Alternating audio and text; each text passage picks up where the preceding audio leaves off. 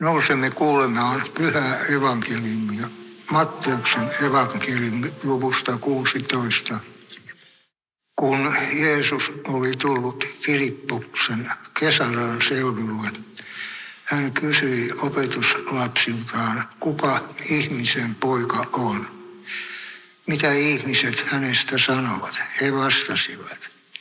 Toisten mielestä hän on Johannes Kastaja, toisten mielestä Elia, joidenkin mielestä Jeremia tai joku muu profetoista. Entä te, kysyi Jeesus. Kuka minä teidän mielestäni olen? Simon Pietari vastasi, sinä olet Messias, elävän Jumalan poika. Jeesus sanoi hänelle, autuas olet sinä Simon, Joonan poika. Tätä ei sinulle ole ilmoittanut liha eikä veri, vaan minun isäni, joka on taivaassa. Ja minä sanon sinulle, sinä olet Pietari, ja tälle kalliolle minä rakennan kirkkoni. Sitä eivät tuonelan portit voita. Minä olen antava sinulle taivasten valtakunnan avaimet. Minkä sinä sidot maan päällä, se on sidottu taivaassa. Ja minkä sinä vapautat maan päällä, se on myös taivaassa vapautettu. Tämä on pyhä evankeliumi. Kiitos sinulle, Kristus. Kuten jo tässä messun johdannossa sanoin, pääsiäisen ja helluntain tapahtumien jälkeen apostolit lähtivät toteuttamaan käskyä tehdä kaikki kansat Jeesuksen opetuslapsiksi. Ja ahkeria nämä apostolit olivat kulkemaan eri puolilla silloista suurta Rooman valtakuntaa. Vaikka haasteita oli paljon ja vastaanottokin oli, oli usein nuivaa. Seurakuntia alkoi syntyä myös Palestiinan alueen ulkopuolella. Näihin yhteisöihin tulivat mukaan Kristuksen seuraajiksi kääntyneet juutalaiset, mutta myös paikalliset ihmiset, jotka olivat muista kansoista ja jotka harjoittivat muita uskontoja. Sellainen yhteisö ja seurakunta syntyi myös nykyisen Turkin länsirannikolle Efesokseen, jolle lähetetystä kirjeestä kuulimme äsken tuon ensimmäisen raamatun lukukappaleen tässä messussa. Kirjassa Efesolaisille sanotaan, että te ette enää ole vieraita ja muukalaisia. Kirjassa Efesolaisille Paavali viittaa jännitteiseen, jännitteisiin, joita seurakunnassa oli niin sanottujen pakanoiden ja juutalaisten välillä. Tämä oli iso kysymys varhaiskirkossa. Onko sanoma Jeesuksesta, Kristuksesta tarkoitettu ensisijaisesti juutalaisille vaiko kaikille kansoille? Paavali tähdentää, että efesolaiset eivät ole enää vieraita, eivätkä muukalaisia. He eivät ole ulkopuolisia.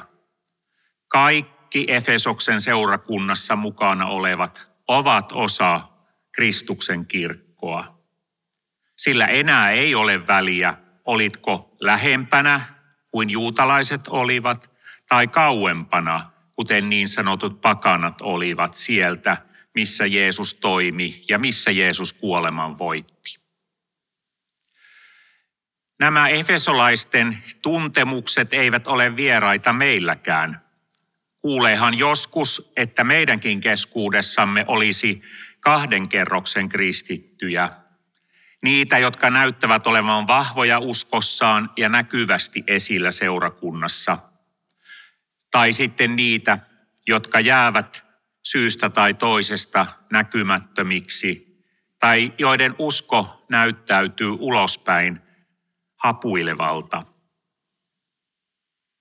On myös kristittyjä, joiden perheet ovat olleet kristittyjä käytännössä katsoen Jeesuksen ajoista asti, kuten monet täällä Suomessa asuvat Lähi-idästä tulleet arabikristityt.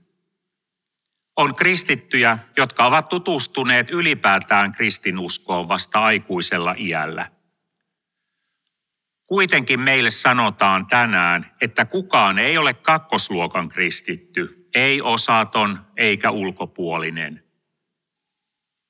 Olit siis kauempana tai lähempänä Kristuksesta, olet nyt osa kivi rakennuksessa ja yhteisössä, jonka perusta ja pää on Jeesus Kristus. Kristinuskon menestymisen yksi suuri tekijä oli sen yhteisöllisyys. Se tarjosi mahdollisuuden olla osa yhteisöä, jossa Jumala kutsuu kristityt ihmiset kaikkien toisten kanssa tasa-arvoon ja yhdenvertaisuuteen ja niiden esillä pitämiseen ja edistämiseen tässä maailmassa.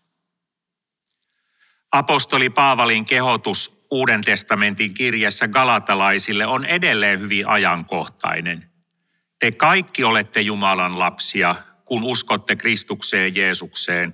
Kaikki te, jotka olette Kristukseen kastettuja, olette pukeneet Kristuksen yllenne. Yhdentekevää, oletko juutalainen vai kreikkalainen, orja vai vapaa, mies vai nainen, sillä Kristuksessa Jeesuksessa te kaikki olette yksi. Hyvät messuosallistujat, pidetään kiinni yhteydestä – Jokainen meistä elämänsä aikana on ollut tilanteessa, jossa yhteys on syystä tai toisesta rikkoutunut. Se on rikkoutunut läheisen ihmisen kanssa, perheenjäsenen kanssa, ystävän kanssa, Jumalan kanssa. Välillä yhteyttä ei ole edes ollut oman itsen kanssa – Tämän me tunnustamme Jumalalle ja pyydämme, että yhteys voisi jälleen palautua hänen avullaan. Yhteyttä on tarpeen pitää yllä ja vaalia myös omilla toimillamme ja teoillamme. Paavalin viesti Efesolaisille on, että seurakunta on rakennus. Rakennuksen kulmakivi ja peruskivi on itse Jeesus Kristus. Tämä rakennus on Jumalan tekemä. Se ei ole ihmiskäden työtä. Rakennus voi kuulostaa varsin liikkumattomalta ja staattiselta vertauskuvalta siitä, mitä Kristuksen seurakunta on.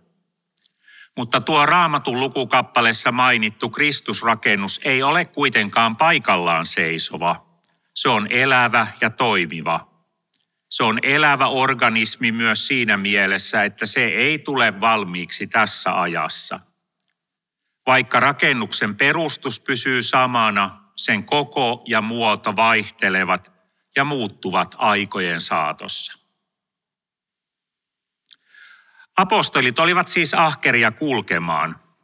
Meidätkin Jumala lähettää, mekin kuljemme apostolien jalanjäljissä.